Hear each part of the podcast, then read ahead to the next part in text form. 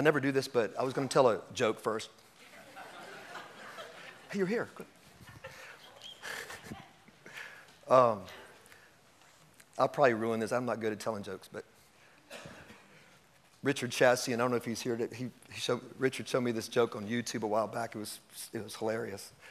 Um, there was this preacher, he was preaching, and he said, uh, he, he was preaching, and he Southern Baptist, I guess, maybe not Baptist, I shouldn't say that, but Southern sounding preacher, and he said, he said, uh, he was preaching, and he goes, he goes, what shall we do with sin? And uh, there was a little boy in the, in the audience, and he didn't know what a, what a rhetorical question was. And so the little boy looked around the church, and nobody was answering the preacher. Of course, the preacher, rhetorical being, he didn't expect to get an answer. He's just trying to make a point that we've got to deal with sin and take care of sin in our lives or whatever. So he says it again. He goes, What shall we do with sin? And the little boy looked around, nobody answered the preacher, and he said, If he, if he asks that question again, I'm going to say something. and so later in his message, the preacher says, What shall we do with sin? Preacher, the little boy stood up. He goes, We don't know. you don't know. We don't know. We don't know. You know, stop asking the question. We don't, we obviously don't know. and his parents on the front row were mortified. Like, oh my God. I love that joke because it, it really speaks to a problem in the church we don't know what to do about sin. There is a real misunderstanding in the, in the, uh, in the theology of the church about you know, what, what did God do with sin and what do we do with sin and what, you know, I believe, saints, I believe with all my heart there are three things that the church worldwide has got to get if the power of the new covenant and the understanding of what Jesus accomplished for us really is experienced and bears the fruit that it was meant to bear. And these are the three things. The first, first thing is that we've got to see, number one, and the thing I like about these three things is that they're either or. There's no middle ground here. You either believe it you see it in the scripture and you believe it or you don't. Number one, we must see that sin has been taken away by what Jesus did and not just covered.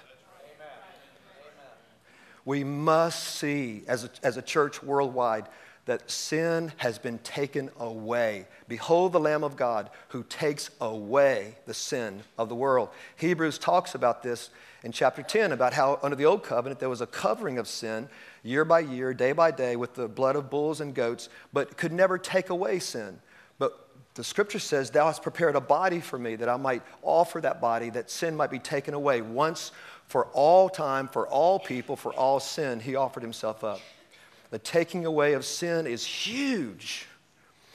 It answers the issue of the, the uh, 1 John 1 9 controversy about whether or not we have to confess our sins on a daily basis to stay forgiveness or stay uh, cleansed or forgiven. Um, if you read, if, it's, it's terrible that we have been stuck on that, that teaching for years. And even to this day, churches teach that a believer needs to confess his sins every day in order to stay right with God or stay cleansed or stay forgiven. Totally misapplying that verse. 1 John 1 9, if you read it in context, verse 8 above it, verse 10 below it, John is describing someone, he says, someone who says he has no sin, he has not sinned, he has called God a liar, and he's deceived. He's describing an unregenerated person who says, I don't need a Savior. He's referring to, the, he was really addressing the Gnostics who said they don't need a Savior. And he's saying, look, if, if a person says he has no sin or he has not sinned, he's deceived. The truth is not in him. That's another thing. The truth is not in him. He says the truth is not in him, and he's, the word is not in him, and he's calling God a liar. That's the whole thing. I mean, look at that description. He, he denies that he's a sinner. The truth is not in him. The word is not in him. He's deceived, and he's calling God a liar. That's a description, saints, of an unregenerated person. That's a description of you and me before we got born again. And so, in the middle of that context is this simple statement that says, But if you'll confess, if you'll agree with God that you're a sinner, God is faithful and just because He's already accomplished the work to forgive us of our sins and cleanse us from all unrighteousness. How, much, how many times does God do something all?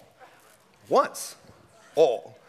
And like I love what Clark says, you know, in the original Greek, the word all means all.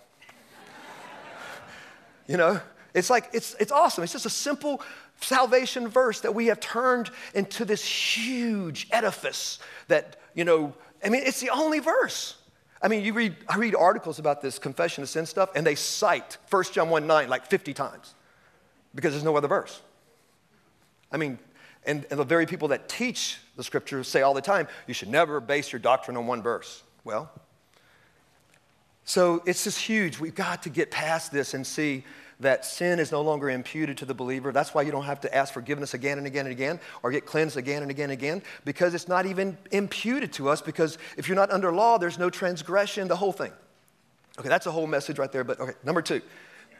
Number two, the second thing we've got to get as a church is we've got to see that the, the believer does not have sin in their heart. There is no sin in the believer's heart. Sin is not in the heart of the believer. The believer has a new heart. We are a new creation. We've been created new in Christ Jesus. God has literally done a mysterious, awesome thing that we're going to talk a little bit about this morning. I want to talk about is he, he actually cut away the body of our flesh. He spiritually circumcised us so that he could separate us from our sin. He quarantined the power of sin in our, in our mortal body, in our members, the apostles teach us. But he raised the inner man from the dead. God raises the dead and calls into being that which did not exist before, a new creation, a new person. Not just the spirit. We have teaching out there that says, well, the spirit is saved, the soul is being saved, and the body will be saved. No. Paul didn't say that. He didn't say, you know, your spirit's in the heavens, but your soul is on earth, or, you know, your, your spirit is new, but you've still got problems with your soul. No, he talked about the person, the invisible person who is both soul and spirit. Soul and spirit are, are uh, distinguishable, but they're inseparable. They're distinguishable, but inseparable. It's the person. I'm a new person. Jesus said, He who is born of the flesh is flesh, but he who is born of the spirit is spirit. He didn't have this complex thing. Can you imagine teaching this in the world to the uneducated masses that, well, actually, your spirit is saved, but your soul is not? You know, come to our classes and learn how you can, ah. No. It's simple, but profound. It's like a new person. I'm a new person, a new creation. You know, it's awesome. It's, a, it's, it's God has done something so awesome. But, but I believe, saints, we cannot really comprehend. I couldn't really grasp the new creation until I saw spiritual circumcision because we still sin as believers. And so, what are you going to do with that? You know, what are we going to do with sin? What are we going to do with this? So, it's really important that we see spiritual circumcision because spiritual circumcision is what opens our eyes to the new creation. They're both, they go hand in hand. It's awesome. And that's what I want to talk about today. I want to talk about this issue number two today. But there's, there's a third issue. Number three is this. We got to get this too in the church worldwide, I believe. We've got to see that you do not look at sin in order to be changed. You don't focus on looking at sin in the flesh in order to be changed. The scripture doesn't teach that. The scripture says there's no good thing in our flesh. You don't look at sin, you don't look at the flesh, you look at Jesus. We focus on Jesus, we, look, we focus on Him and Him alone, and in Him we find our true identity. We have been created in His likeness. That's why Paul says when you look at Jesus, Paul says an amazing thing in the Corinthian letter. He says, when you look at Jesus, it's like looking at a mirror. What does that mean? It means when you and I look at Jesus, you're looking at yourself.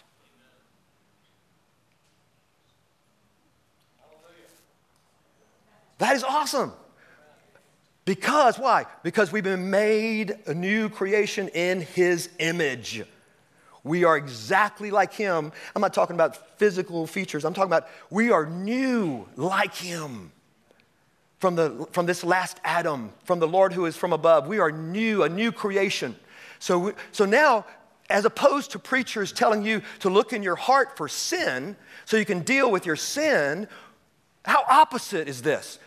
No, look at Jesus because when you see him, you'll see what you look like, for you have been made new in him. That's heaven's dynamic. Heaven's dynamic is not like man's dynamic. Man is all about sin. Man is into sin management. And Jesus, you know, and it is a big business. It's a big, huge business. Sin management is huge. And Jesus put them out of business. He came to take away the sin of the world. If you take away the, the one thing they manage, the capital they manage, they're out of business.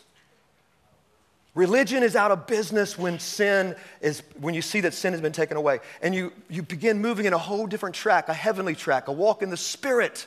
Not, set, not having our mind set on the flesh, not looking for sin in the flesh, but the mind set on the spirit, which is life and peace, to see the new reality of who we are in Christ. It's not like man. This is not, this is not of man. This is not religion. This is not, this is from heaven. This is God's way. It's, it's like getting out of a boat and walking on water. Doesn't make sense. You mean I can get out of this boat and just look at you, Jesus? And the water that's going to kill me in this boat, we're about to drown. The flesh, the sin, the power of sin is going to kill me. But you're telling me I just have to step onto something I can't, I can't walk on if I just keep my eyes on you and I'll find myself walking on the thing that's trying to kill me? Behold. Boom! Behold the mystery of Christ. Behold God's way, see? Behold. That's God's way. Do you think Peter was uh, treading water with his toes? Was he, was he contributing a little bit to his buoyancy? Or was he just looking? But what happened when he looked away from Jesus? He looked at the storm, and then immediately he thought, I can't do this. What am I doing out here?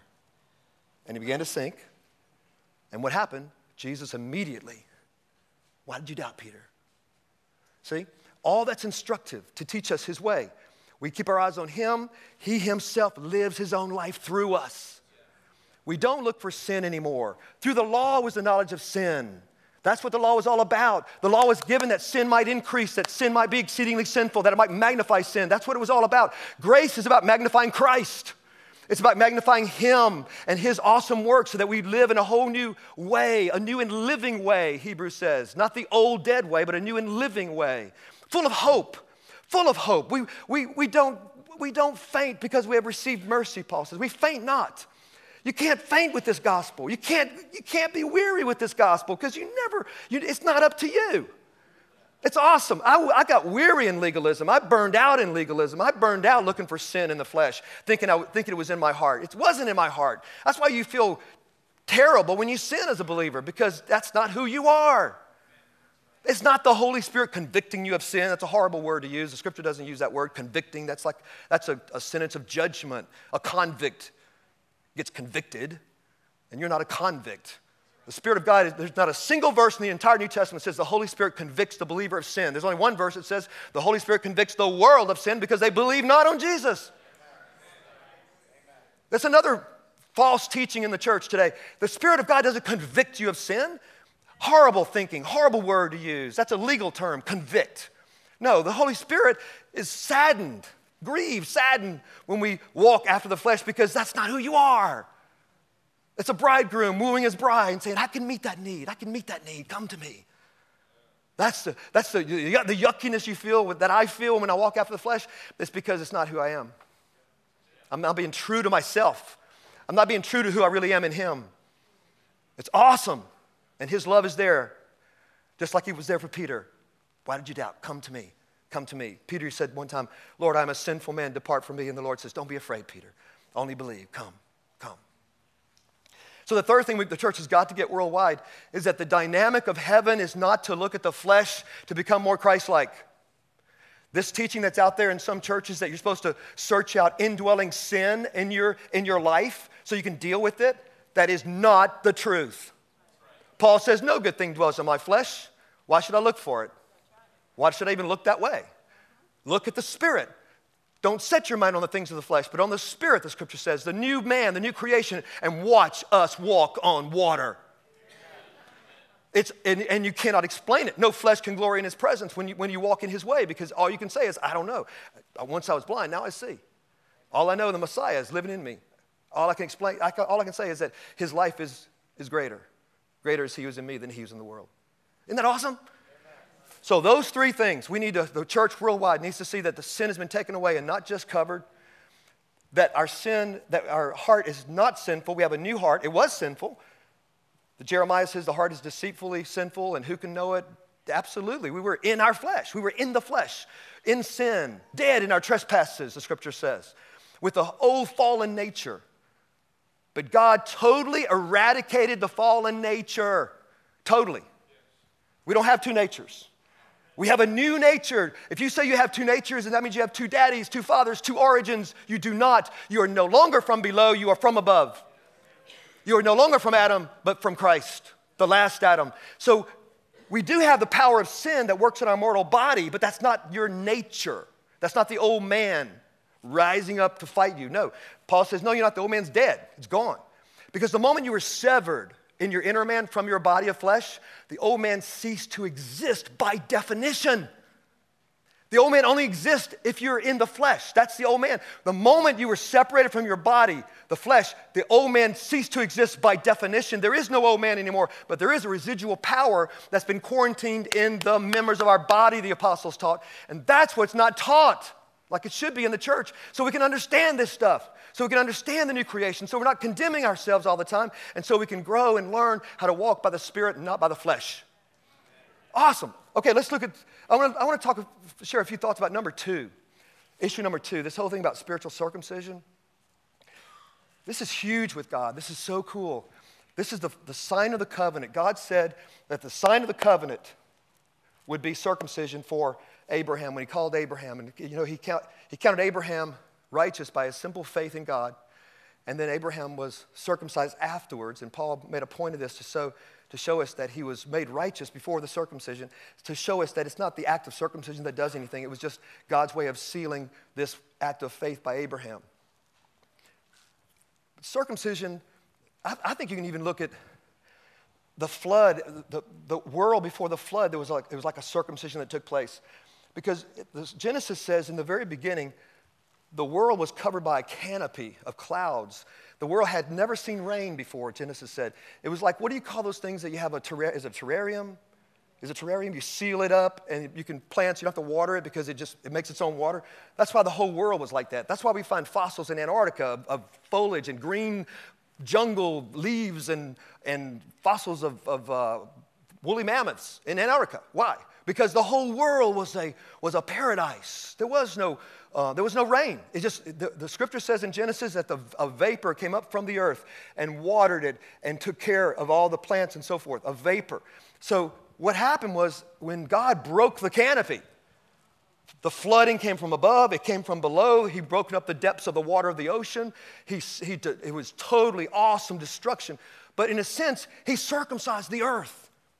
He cut away the canopy that covered the earth as a picture of the death of Christ that was coming. He circumcised the entire earth and brought forth a new earth, a new earth through the ark, which is a picture of Christ also. I think that he, he brought them through judgment to a new world, a new earth. He was painting the picture of this even before Abraham. So then here's Abraham. Now, Abraham is circumcised, and, and, and you realize, you might, you might have thought, well, why didn't he have something for the women? You know, only the men get to get in this covenant? Well, the reason why is because God saw the man and the woman married together as the, the man's circumcision becoming the woman's circumcision in oneness. Abraham's circumcision became Sarah's circumcision in union, in oneness. Why? Because it was a picture of Christ in the church to come. We cannot die for our sins. We cannot be spiritually circumcised. So the circumcision of Christ, Colossians says, became our circumcision. His death becomes our death. So the bride of Christ, the church, receives. We're receivers. Like Clark says, be a good receiver. We're receivers. That's all we can do is receive. So the church receives. Christ gets circumcised. Christ dies on the cross, not me. So when Jesus died, the bridegroom, his circumcision becomes my circumcision in union. His death counts for my death. I was crucified with Christ.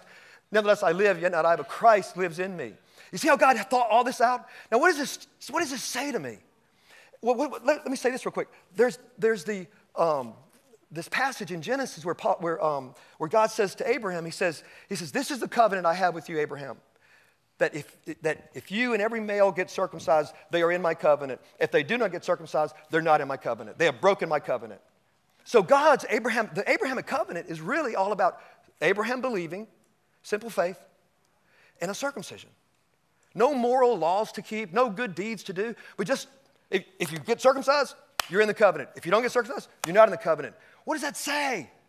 As a foreshadowing of the new covenant, it says that it's not about doing good deeds, it's about God doing something of which this circumcision is a picture of that we're going to find out later. Isn't that awesome? I love that. I mean, that's, that was the condition of the Abrahamic covenant circumcision or no circumcision. If, you, if you're circumcised, you're in the covenant. If you're not, you're out of the covenant. That's it. The law was a whole lot different. You had to keep all these laws and do all this stuff to stay in the covenant. Not Abrahamic covenant. Very simple, very precise because it had meaning behind that circumcision. Okay, so there's three views out there that have distorted the truth, in my opinion, of, the, of this awesome work of spiritual circumcision and new creation. First view talks about, well, let me say this. The Roman, the Roman Catholic view is, is, is it's one of the worst, I guess. You have grace, faith, works, and you have a lot of works added to the work of Christ. You have Hail Marys and Our Fathers, and you have Mass and you have rituals. It's, it's, it's a problem. It's a huge, and that's why the Protestants went to battle over this and they protested. The Protestants protested this. But the Protestants have their own problems. The Protestants have three views about this work of, of work of Christ and, in, in terms of sanctification or new creation. And the first view that you hear a lot is that, oh, no, no, sanctification is progressive. It's got to be progressive. Um, there's no way that we're sanctified immediately. It's, a, it's progressive. This is held by the Reformed theologians, the Calvinists, Baptists, Presbyterians. They don't see that you're sanctified yet. Oh, no, no. God's working on you, making you more and more holy. It's a process, et cetera, et cetera. Where they miss it is that they're, t- they're calling the, the manifestation of the sanctification that is there a process. And it is. Let me say it again. The, the manifestation of a sanctification, a holiness that's already there, the manifestation, the growth, the growth, the fruit that comes forth, which definitely is a process fruit and more fruit and more fruit. That is not what defines your holiness or your sanctification. It is because you are holy and because you are sanctified that you have fruit in the first place. So they're, they're confusing the, ma- the outward manifestation of a growth of fruit with the essence of the holiness itself. You see the point? It's like this it's like if I uh, planted an orange tree and I put the seed in the ground, I planted the orange tree and I watched it and I watered it and let it grow and it starts to grow and then I don't see oranges the first year, so uh, it must not be an orange tree yet. And then, uh, you know, next year, uh, still no oranges, must not be an orange tree yet. Third year, first little orange, little green orange comes up, and then it starts to turn orange. Now it is an orange tree. That's how they think. That's, that's the, how wrong that thinking is. And some people will say, well, it's not quite an orange tree yet. In our church, you got to have 10 oranges. you got to have 10. Our standard's a little bit higher, man. You got to have 10 oranges and, uh, and not cut your hair. What's that? So, so it's all this stuff about the outward manifestation. No, the orange tree was actually an orange in what?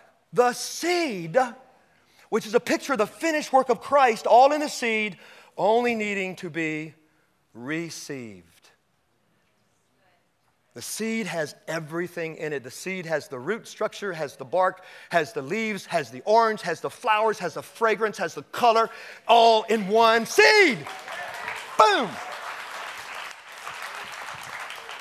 I love that.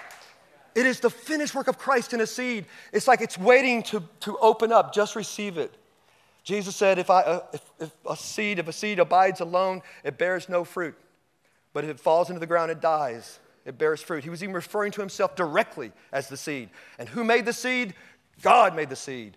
Jesus made the seed. All things were made by him and through him and for him to teach us the invisible things of God. So, what it is, the seed is the finished work of Christ, but it has, it, it has no effect, doesn't, it, it's in vain for those who don't plant it in the ground. But when they plant it in the ground, guess what? The moment you plant in the ground, it's, a, it's an orange tree. Even if you don't see it on the surface, it's a tree under the ground. It's a little thing break, breaking out. It's a little root structure going down. It's a seed. And then when it breaks forth the green, it's still an orange tree. No, even though you don't see any fruit, it's still an orange tree, and still an orange tree.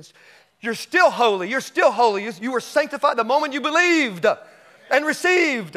See? So, this first view of a progressive sanctification is wrong. They're talking about this outward manifestation. The fruit, yes, that's a process, but you are holy the moment you have been born of the Spirit.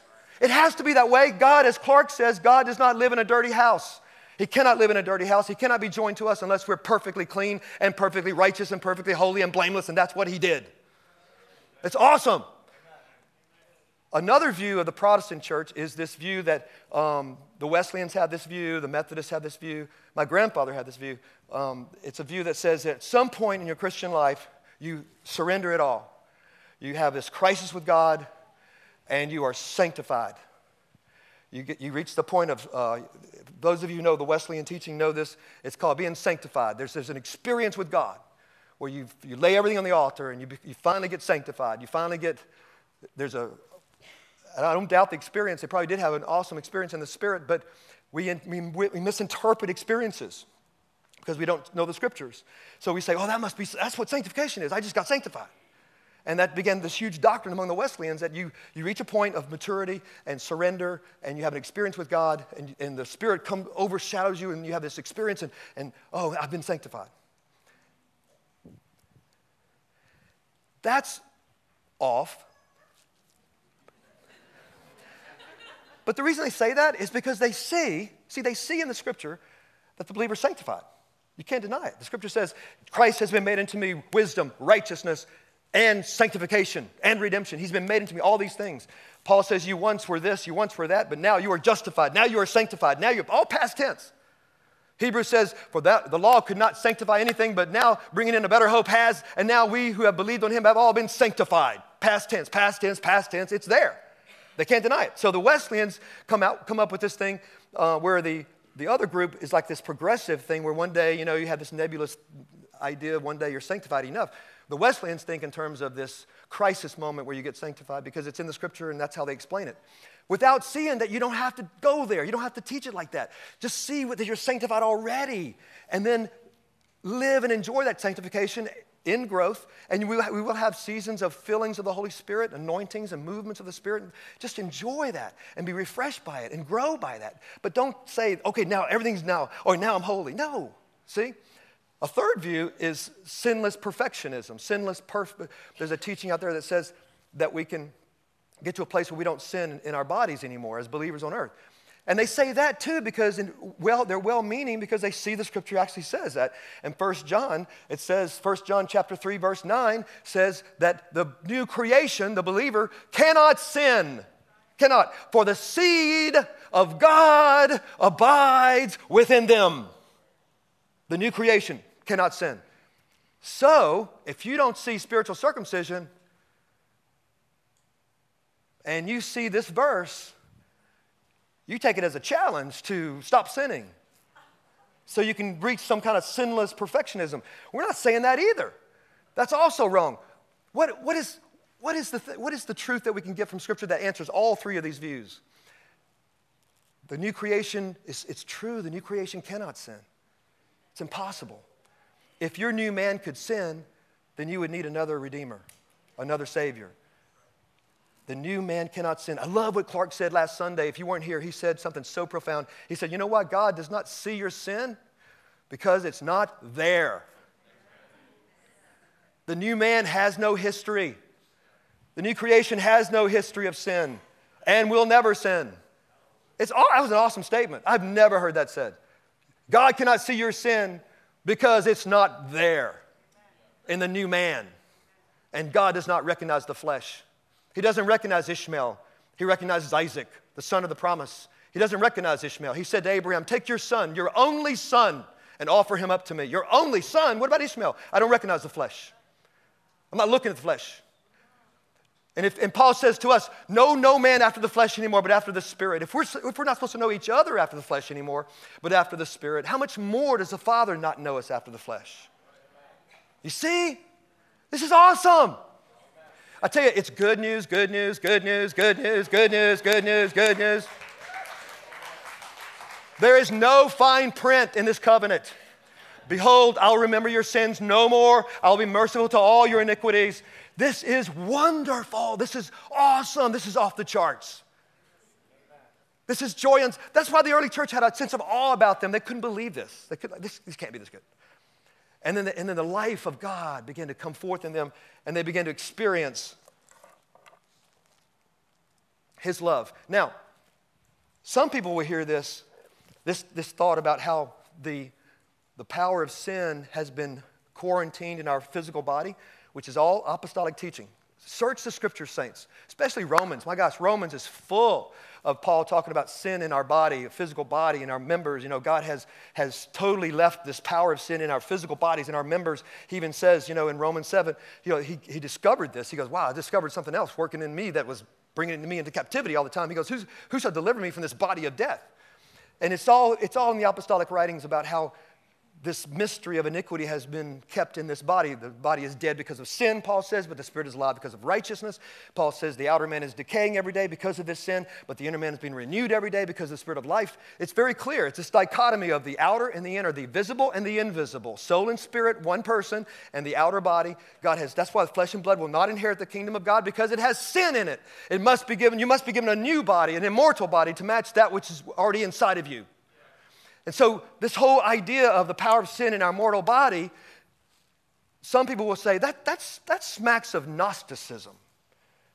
And some people don't even know what that is, but some people do, and they'll say, oh, yeah, that smacks of Gnosticism. And, and they won't even look into it. They won't even go any past the word, oh, that's Gnosticism. And my brother Robert said the other day, I thought it was so cool. He said, he said you know, we got to be careful about these words that people throw around just to, to keep us from looking in, in, on this journey of discovery. For instance, the term antinomian, you know, we start talking about the law, how we're released from the law. We're dead to the law. The law was weak and useless. The law is the strength of sin. The law, you know, is, is, is not for the righteous. And whatever the law says, it says it to those who are under the law, and we're not under the law. I mean, you go all the scriptures about the law, it's clear that we're done with it, right? Well, who came up with the term antinomian? My brother Robert said, you know, he did some research on where it first started. The guys that came up with the term antinomian were the legalists the Puritans and others who, who said, oh, that's antinomian to not have the law be the rule of life for a believer and, and the law being a very big part of the believer's life. Well, so you can be preaching the gospel about freedom from law and being under grace, and that term will be thrown at you like, oh, you're antinomian. And, and then we didn't realize, we don't realize that, hey, that's the legal, legalists came up with that term. So obviously they're going to say that because that's what they believe. So anyway, just be careful about this term Gnosticism as being as deterring you from your study and your research because what the Gnostics believed was this. The Gnostics believed that the body was evil. They believed that the body was evil. They believed that matter was evil. Which is why in 1 John 4, 1 through 6, 1 John 4, 1 through 6, John addresses that and he says, if you don't believe Jesus came in the flesh, then you are of the spirit of Antichrist. See, the Gnostics said he didn't really come in the flesh. Jesus really didn't come in a body. He was like a phantom. He appeared to be a man, but he really wasn't a man because it messed up their doctrine. Their whole doctrine was that matter is evil and spiritual spirit is good. And so they separated the two. They made the body evil. So what we're saying, what the apostles are saying, is not that the body is evil. The body's not evil. The body's a good thing. The scripture says, Thou hast prepared for me a body, Jesus said that he might offer it up. We, our bodies are now the temple of the Holy Spirit. So the body's not evil, but there is the power of sin that works within the body. That's a difference. There's a, there's a, there's a virus like thing, a virus. The body itself is good, it's God's idea, it's God's creation. The Son had a body, but it's, the, it's like a virus within the flesh, in the body itself, which is why Paul says, don't walk in the flesh, but walk in the Spirit. It's all tied to this power that works through our mortal body. That's why Romans 8 says the Holy Spirit will put to death the deeds of the body. See? Okay, so you hear someone say that's Gnosticism. It's not. It's not Gnosticism. And, and you know what's interesting, saints? Have you ever heard, do you hear much about the heresy of Gnosticism these days? Not much. You know why? Because we're not preaching the truth. So that heresy, there's no occasion for that heresy to come up. You can trace the truth of what the church taught through early heresies. You can take early heresies and trace it back and see, oh, they did teach that the power of sin was in the body. That's how the Gnostics warped that and came to this heresy. We don't have the heresy of Gnosticism today because nobody's preaching that there's power of sin in the body. Nobody. Nobody even in, no, nobody's even talking about that. They're talking about the power of sin in your heart, your evil heart as a believer. And so, see, Gnosticism never comes up because we're not preaching the truth. If we start preaching the truth, of the first century church we'll have the first century heresies. But don't let that deter you from the truth. So, anyway, so then, just to wrap this up, you know, going back to those three views of the Protestant church, you know, the, the growth in sanctification or the one time event of sanctification or the sinless perfection thinking, at the root of all that thinking is a, is a, is a, um, an approach to the work of Christ that goes something like this. It is that there, is, there are two things um, that a believer needs to understand, and that is our standing before God and our state before God. Most theologians talk about standing and state. The standing, they'll say, oh, yeah, yeah you're, you're, positionally righteous. You're standing before God is righteous and holy. You're, yeah, you're positionally, your standing is, you got it, you're there, you know, because they can't deny it. The scripture's very clear. But your state is a whole different matter.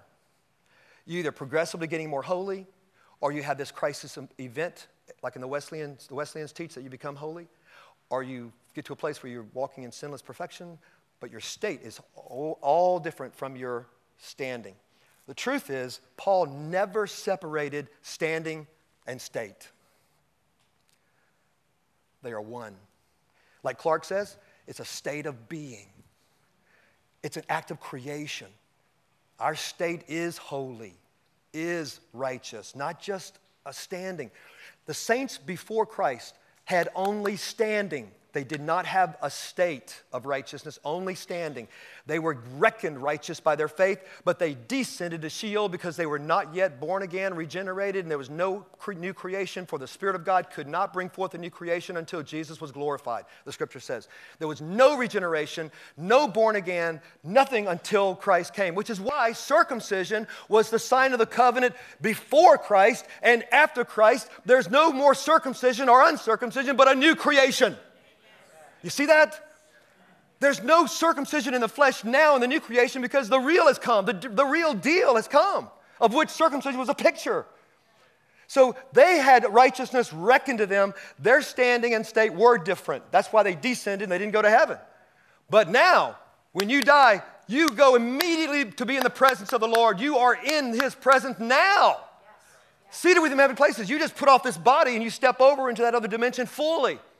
But in the Spirit, we are there now, walking with Him. As He said to Nicodemus, Nicodemus, don't you know that the Son of Man is in heaven as He walks the earth?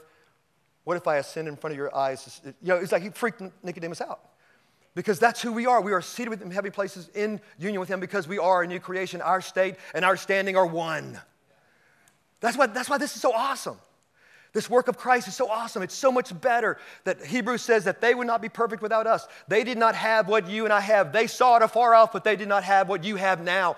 You now sit in this room, every single believer sits in this room circumcised by the hand of God, the scripture says, a circumcision made without the hands of men. The body of flesh has been cut away, and the Holy Spirit has joined himself to your inner man. You literally have been translated into the kingdom of the beloved Son. You sit in these chairs, sons and daughters and heirs of God Himself yourself. It's awesome. You have the real sign of the covenant, which is the circumcision of Christ, in that his death has become your death, and, and his life has become my life. And I'm in union with him. The real has come. I wrote a few things. I didn't want to miss a couple of things real quick just to wrap it up. Oh, yeah, let me just say this real quick. Well, what's, what's the essence of this power of sin in the flesh? This really helped me understand it better. The scripture says, absent from the body is to be present with the Lord. There's nothing, as Clark says, there's nothing God has to do to make you and I fit for heaven. It's done.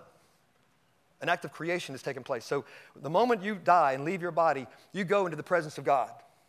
the moment you die, you're in the presence of God because He has made you holy, blameless. Jude says He's able to present you in His presence with joy unspeakable, blameless, with exceeding joy. The moment you put off this body because of the work of Christ, you go immediately in the presence of God without fear because you are as He is. In fact, you are as He is now on the earth. John says, As He is, so are you in this world now. Awesome. Okay, so so the the uh, what was my what was I thinking about? Oh yeah. So the new man is actually already holy and blameless and perfect. Okay. So why do we sin sometimes? Why do we still sin and go after the flesh? The power of sin, I believe the power of sin, this power that's in our body, in our flesh, in our members, it's not another nature. It is an, an influence, if you want to say it that way. And keep in mind this, saints. We can understand, I believe we can understand and articulate these mysteries to a point. We can understand and articulate these mysteries to a point, but I will never be able, this side of heaven, explain or understand the depths of this mystery.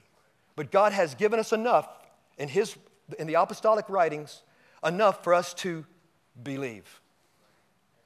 Enough where the Holy Spirit can take and give us a kind of heavenly logic about it all, where we kind of get it and we can believe.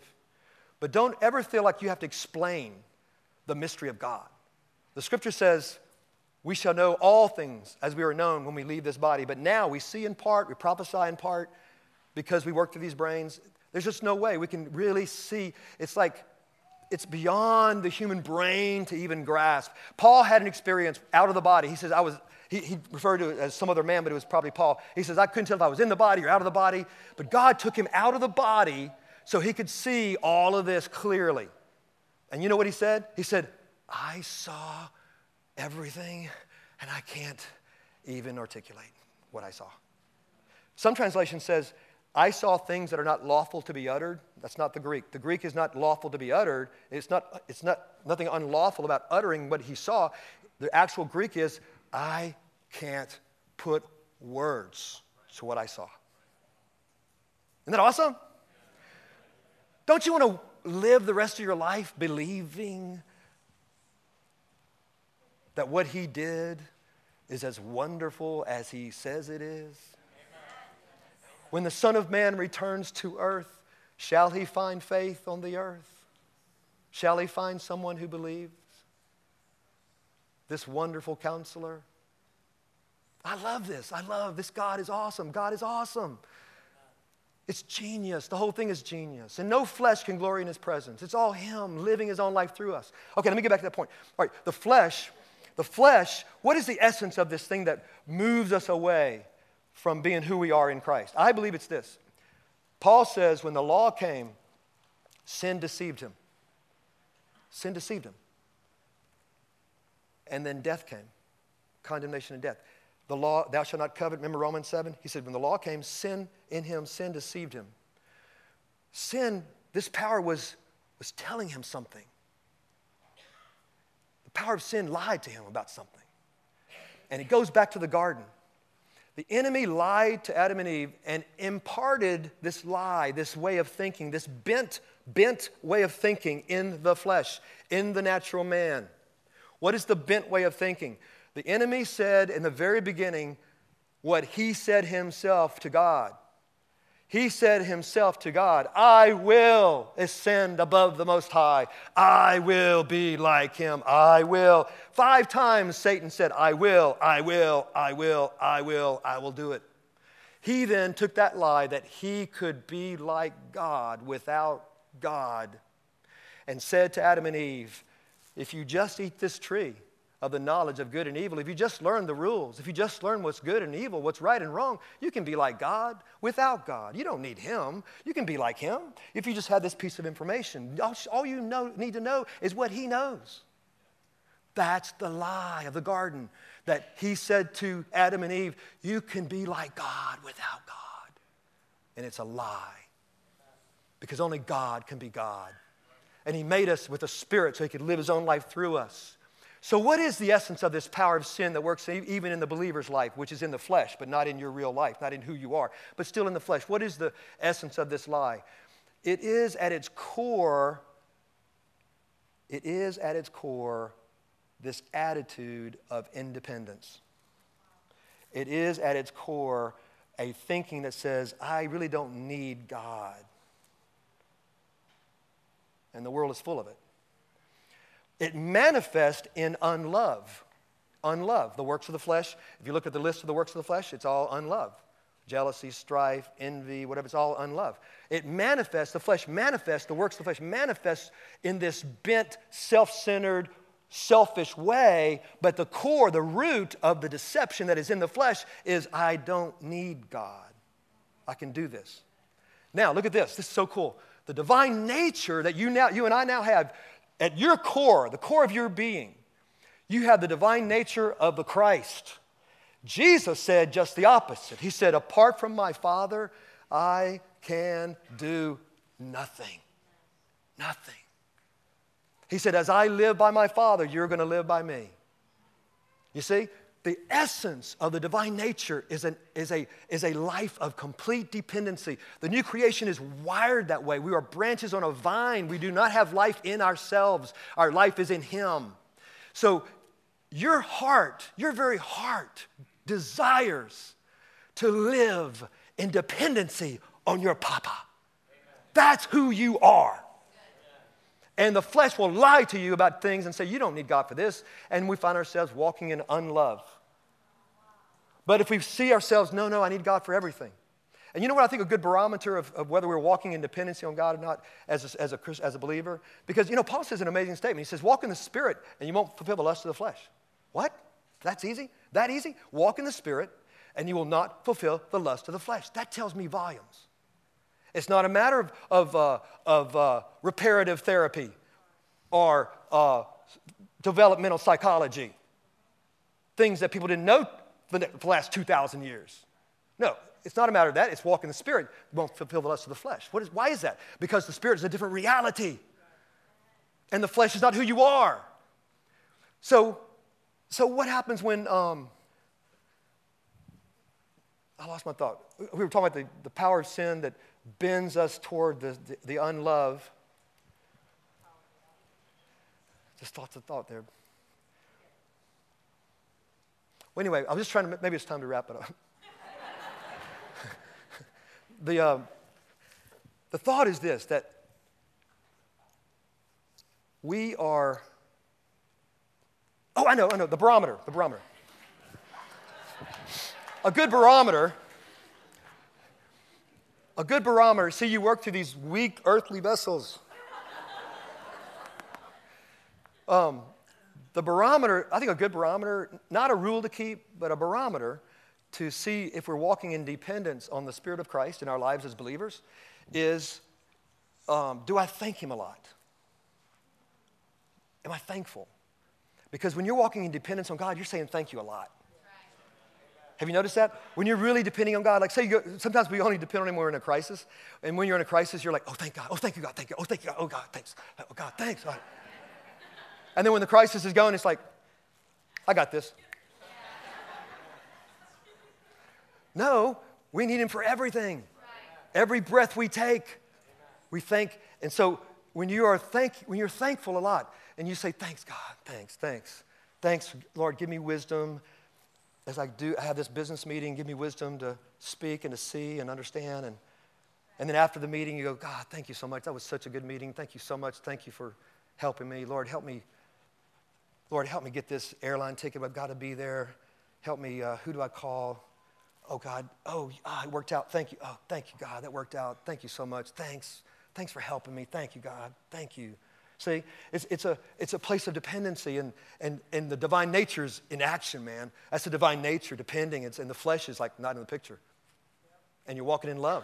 You find yourself walking in love and all this stuff because the, the life of God is just flowing. Another good barometer, I think, is, is if we are, um, uh, what's the word? Oh, the, the, other thing I was thinking about, being thankful and. Uh,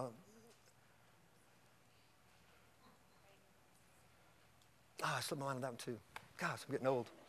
Um, there was another thought I had. A good a barometer that I use for my own life to see if I'm really walking in this place of dependency. I think it has to do with just. Prayer. Yes, that's it. I said it in the class this morning, sorry. Dale, thanks. Prayer, that's it. Prayer. You pray without ceasing. You do a lot of praying. And I don't mean this for, you know, get up four in the morning and pray for four hours. I'm talking about all during the day. You pray without ceasing. You're, you're just, there's this constant communication like, like, Lord, what do you think about this? Or what do you think about this verse? Or Lord, help me, help me do this. Or what do you think about this?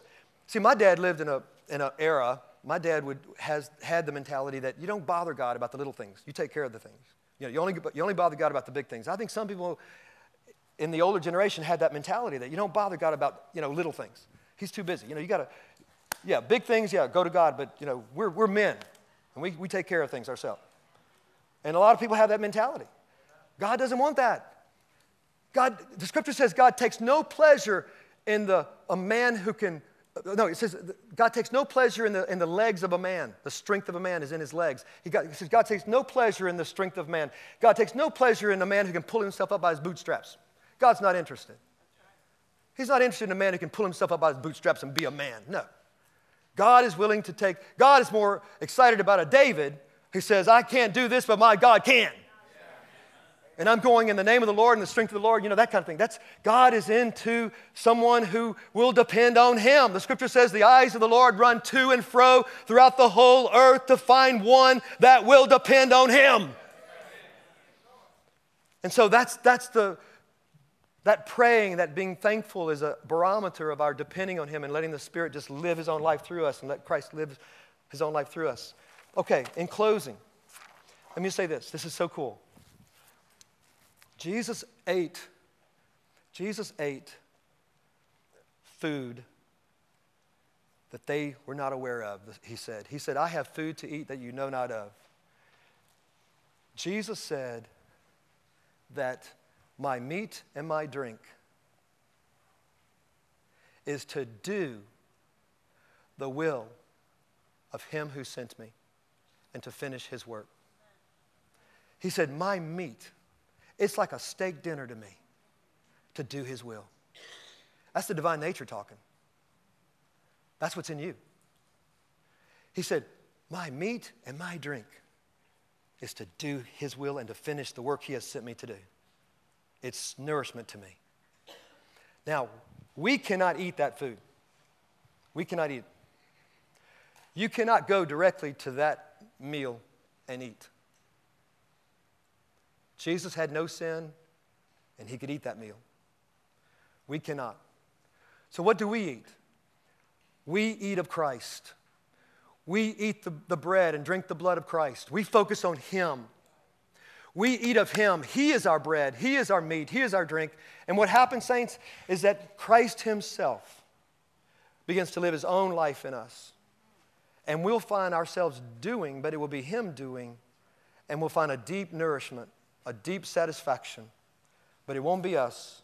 No flesh can glory in his presence because all we're doing is eating of his bread, eating of his body, drinking of his blood, remembering the finished work, remembering that we're in union with him, remember that we're forgiven, remember that we're righteous in him, remember the, the awesome thing he has done. I'm focusing on Jesus. I'm not focusing on doing. I'm focusing on him, on what he did for me, and I find myself doing, but it's really him doing and not I. Isn't that awesome?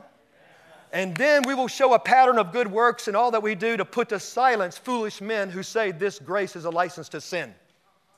Paul says, put a, Paul says, show a pattern of good works in all that you do as Christ himself lives through you in this love, in this awesome love, and you'll put to silence foolish men who say this grace will lead to ruin. See, Paul had the same detractors and same criticism. That's why he made that statement. Put to silence these foolish men. Let Christ so live in you to put to silence these foolish men that think God's way is not the right way. God's wisdom is higher than man's wisdom. And God has chosen the foolish things to confound the, the wise and the weak things to confound the strong. I want to be on God's side. I want to walk in His way. I want to walk on water His way and not come up with some idea for some canoe or something. I want to walk, I want to do it God's way, and it'll be, it'll be miraculous, and it'll be no flesh can glory in his presence. In closing, I love that verse in Galatians where it says, Neither circumcision nor uncircumcision, chapter 6 of Galatians, neither circumcision nor uncircumcision availeth anything. Now, because that was just a picture. But what availeth now is a new creation. Mercy and peace be upon those who believe this, he said. The true Israel of God. Awesome. Let's stand.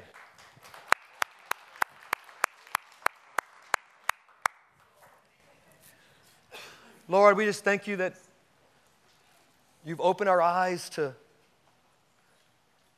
your ways. Your ways are past finding out, they must be revealed. Lord, I pray that we would grow as a body in love toward each other more and more, and remembering that every single person here is fighting some battle, some kind of battle, whether it's financial or physical or spiritual or relational. Everybody's fighting a battle. We live in a fallen world, and you said, In this world you, you shall certainly have tribulation, but be of good cheer, for I have overcome the world. And you've given us each other, brothers and sisters, to encourage each other, to speak the truth of the new creation to each other, to know each other no more after the flesh, but after the Spirit, that we might all grow up into the maturity of Christ and love one another. Lord, thank you for this, your soundness, soundness. You're a God of a certain sound. You're not confusing. You don't contradict yourself. It's so clear. Thank you, Father, for this awesome reality. What a covenant. What a covenant. What a God. I pray that my brothers and sisters today will leave here with a strange warmness in their bosom, knowing that Christ is, is for them and not against them, that you've done it all. And you say, Come away, my beloved. Come away. I see no spot in you. Come, my fair one. Run with me. Behold, Behold, my ways are not your ways, my thoughts are not your thoughts. As far as the heavens are above the earth, so are my thoughts higher than your thoughts. Come to me, call to me, and I will answer you, and I will show you great and mighty things that you know not. I love you with an everlasting love. And with loving kindness, I have drawn you to myself. So, on the way out, and uh, please give before you go. One final thing. Uh, the Apostle Paul.